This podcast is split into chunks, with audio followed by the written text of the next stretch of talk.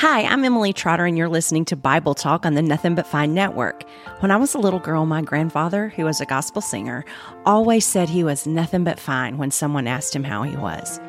My hope is that within our studies of God's Word, you will be reminded that through hard seasons and unforeseen circumstances, we can find contentment because God is in control and life is nothing but fine. Hello. I should have waited a minute and cleared my throat. Hi, glad you're with me. Glad you're back. Welcome to Bible Talk. This is Emily Trotter. I'm so glad you're here. Um, let me ask you a question. Um, what's your unbelief stopping the Lord from doing? Just think about that for a minute. Okay, we're going to, there's two quick parables in um, Matthew thirteen that there is some debate about. Um, and I don't know that there's really debate because most, um, there are a lot of, uh, scholars, um, who believe that, that it's referring to, cause these, well, let me tell you what I'm talking about. Let me get, cause they're sh- super short. They're like two sentences. Um, a parable in a sentence. Isn't that fun? So it, So in uh, Matthew thirteen forty-four, it says, "The kingdom of heaven is like a treasure hidden in the field, which a man found and hid again. And from joy over it, he goes and sells all that he has and buys that field." Verse forty-five says, "Again, the kingdom of heaven is like a merchant seeking fine pearls. And upon finding one pearl of great value, he went and sold all that he had and bought it." Okay, so these two little verses, this, this two little pieces here in thirteen, There's there's some conflict, and most that I most of the commentaries and the notes that I read um, were of the of the belief that this is referring to people like me and you searching for treasure, and that once we find that treasure, which is the kingdom of God or or Jesus and our salvation, that we'll do whatever we can to get it. That we would sell everything that we have. Okay. Um, and then I read two, there were just two in my, in my little repertoire that I usually check. Um, one was Warren Wiersbe, who I really, really admire, um, and really like a lot of the things that he says in his commentaries.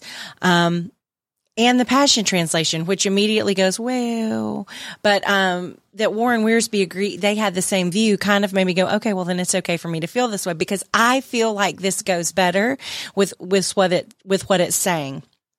Because we just, uh, right before Jesus is talking about the tares and the wheat, and then right after he's going to talk about, he talks about a dragnet, which is a net that's weighted on the ends that fishermen will throw over and just pull up everything.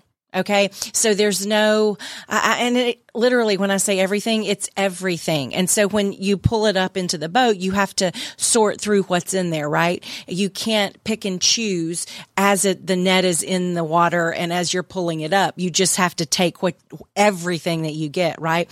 So in between these two pieces is, are these two things. And so Wiersbe and Passion Translation, they both say that this is Jesus is looking for the hidden treasure. And Wiersbe says that, you know, that's the, the Israel itself is the hidden treasure because he, he pulled it out of exile and he took it into the promised land. And then, you know, things went awry. And so now it's become hidden because they, they aren't living the way that, that they were supposed to live, that they had promised, that they had gone into covenant with God, um, into this, the way of life that they were going to, the way they were going to do things, right?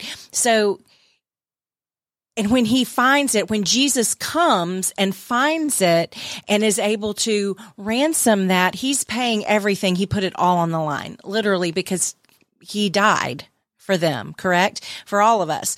And the same can be said for the pearl, that when the merchant finds the pearl, he sells everything he has to be able to purchase it. And I kind of feel like this, this, that goes more along with what we're saying here, but that's just me and Warren Wiersbe and the Passion Translation. And I can't remember his name that did it. So that's just the three of us that I found. Everyone else disagrees. Although the net translation, the New English, they stayed mute on it. So they didn't uh, give an opinion, but I think that it, it fits that way because it says, and again, and again. And so when it gets to the dragnet, it says, again, the kingdom of heaven is like a dragnet. So he's, it, it's saying again, again. And I know that it, it may not have been, it may not have happened this way, that the way that Matthew wrote it and the way that the powers that be put it all together and made it into our Bible as we know it today. I don't know what the original text looked like, um, and I'm not a translator, so I am relying on other people. But I feel like it goes it goes into that. So you, you have this kingdom that's being searched for, and Jesus has been teaching this. Well, toward, at the end of chapter thirteen of Matthew, Jesus is back in his hometown of Nazareth. Okay, that's where he was. That's where he grew up. That's where, you know, his dad, Joseph, his earthly father, Joseph, his stepdad, if you will, was a carpenter, and he worked alongside him. You know, we don't have that picture of, we know that when he was twelve, they had gone to Jerusalem for, um, a feast. I think it was, I don't remember. I'm not going to say what it was, but I know that they were in Jerusalem for a feast, and Jesus went into the temple, into the synagogue, and started teaching. And after that, we don't know what, there is no life recorded between that age of twelve and in thirty, when he was thirty and he began his public ministry. So we assume, scholars assume, that he grew up in a way that any normal teenage Jewish boy would, that he learned his father's trade, and so that he was helping out and and doing those things. So when he gets to Nazareth and he starts, he goes into the synagogue and he starts, or, or to the wherever, the, yeah, the synagogue, and he goes in there and he starts teaching. And I read this note too about these synagogues in the towns. Um, if there had to be, when the churches, when when they were spreading out, they had to be there. If there was a group of ten men, they could establish their own little synagogue. And what that meant was, and so when they went to the synagogue, it would be whatever men, just the men, would sit around and discuss the scriptures. So that's what he's going into. And so he's going into, as a man um, in the town that he grew up with, and he goes in and he starts to speak. And they immediately are like, who? What? This is Jesus. I mean, this is Joseph's kid. This is the carpenter's son. This is Mary. And when they say Mary, this is Mary's son. In Jewish, this is a fascinating, the way that all this fits together, it's derogatory, because in a Jewish culture, you never referred to someone as the mother's son unless you were intending it as an insult. So they say, it's Mary's son. How does he think he knows all this stuff? I, where is this knowledge coming from? He hasn't been studying it somewhere. What do you mean? He's he, So they didn't give him much credit, and they didn't listen to him at all. And Wiersbe said this, Warren Wiersbe said this, they were too familiar with him in a human way. They knew him according to the flesh. And I thought that was really a great way to look at it, because if you were so familiar with someone in the way that they grew up and everything, and I think that we ha- we do this too, uh, and I do, um, like people that you went to high school with, or people that you went to elementary school with, and, and you had formed your opinion of them, and then years and years and years pass, and when you see them again, like at that high school reunion that you're going to have to go to, when you see them again, you already go, oh, well, hmm. not, ooh, what they got going on now? Oh, well, you know. See, you're clouded by what you already knew of them, and that is exactly what has happened here in Nazareth. The people were not interested in listening to what Jesus had to say, because they were too familiar with him as the twelve-year-old boy, or the thirteen-year-old boy, or the five-year-old, or the one Mary chased around, or the one, you know, they they saw him as such. And who's to say there wasn't a little bit of it, like, isn't this the kid that she... You know, she, she was pregnant before they got married. Who's to say there wasn't a little bit of that going around as well? Now, that is just all me. That's all me drawing some conclusions. Jumping to conclusions probably is more accurate. So we have all of these people, and they are not here for what Jesus is saying. And they may have heard what was going on. I mean, word may have traveled, but when they, by the time he comes comes back home, he's like, I, what? And Jesus says, there is, um, a prophet is not without honor except in his own hometown and in his own household. He's saying this is typical. This is how it is. Again, because his own town, his own household knows him when, remembers when, right? And the thing, I think the last verse of this passage, it's the last verse of chapter thirteen, is is verse fifty-eight says, he did not do many miracles there because of their unbelief. But we can't look at that as Jesus' power lacking, that it somehow translate into him not having the power to do anything there. Because that's not what this is about.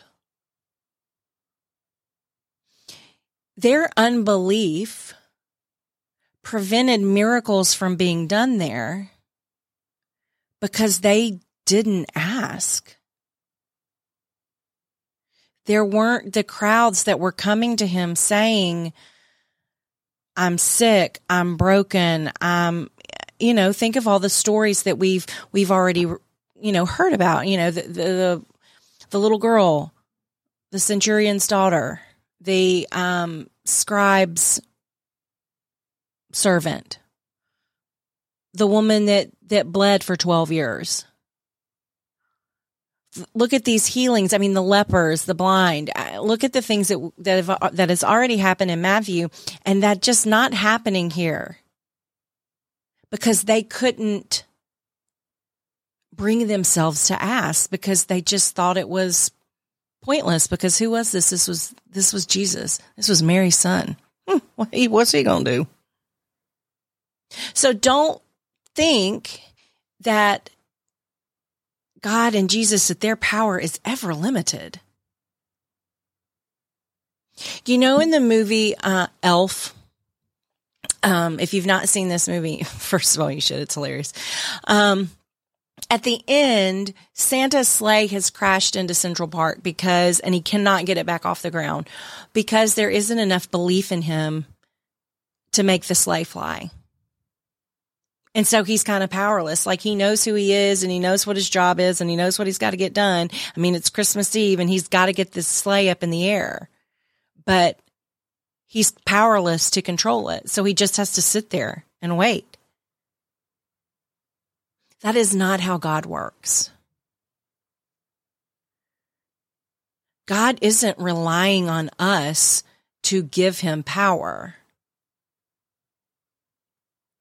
I, uh, he's not relying on us.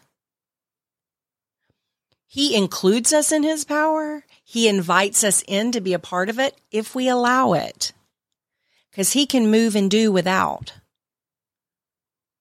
any thought from us. So it just made me think about, and here's the question that I asked at the beginning, what, what is your unbelief stopping? And, and unbelief can look like, I mean, it can look like a lot of different things. It can look like, oh, I don't want to bother Jesus. Uh, I mean... I mean, isn't isn't them saying, isn't this Joseph's son? Isn't that like saying, well, isn't that just God? I mean, it's God, but he doesn't, he can't be bothered with this. He's got too much going on for me to bother him with this small day-to-day task, or the, uh, this day-to-day concern, this day-to-day prayer request. I, I'm not going to bother God with this because it's just, I mean, it's beneath him. Or in the opposite, this is too big of an ask. It's never going to work. He's never going to grant this. So I'm not going to ask because I just, I don't believe that he will. What are the things that you, maybe in your heart of hearts, you know that, that God can do anything? Yet you pray in a way that says, but you're not, you won't. I believe that you can, but you're not going to. And eventually when you, when you think that way, you just quit asking. And then how does that affect your faith? How does that bring you closer, deeper into a relationship with the Lord? In Mark, it says, I believe, help me in my unbelief.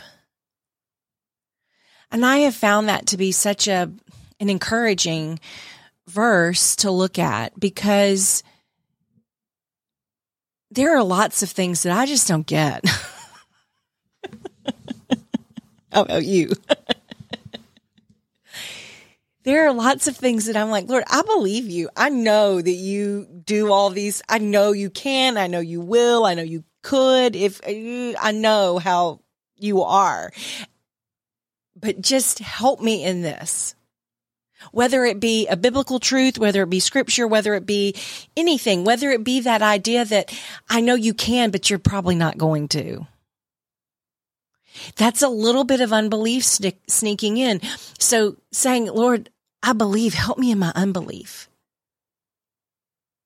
Help me in my, oh, this, this hole that I've gotten into that is, that is making me doubt your power. What are you limiting God with in your unbelief? Are you too familiar with him in the flesh? Are you too familiar with maybe a God that's too far off and not familiar enough with a God that's closer than a brother? Just remember, he wants you to draw near. He wants you to ask. He may say no, but he wants you to ask. Because Jesus loves you.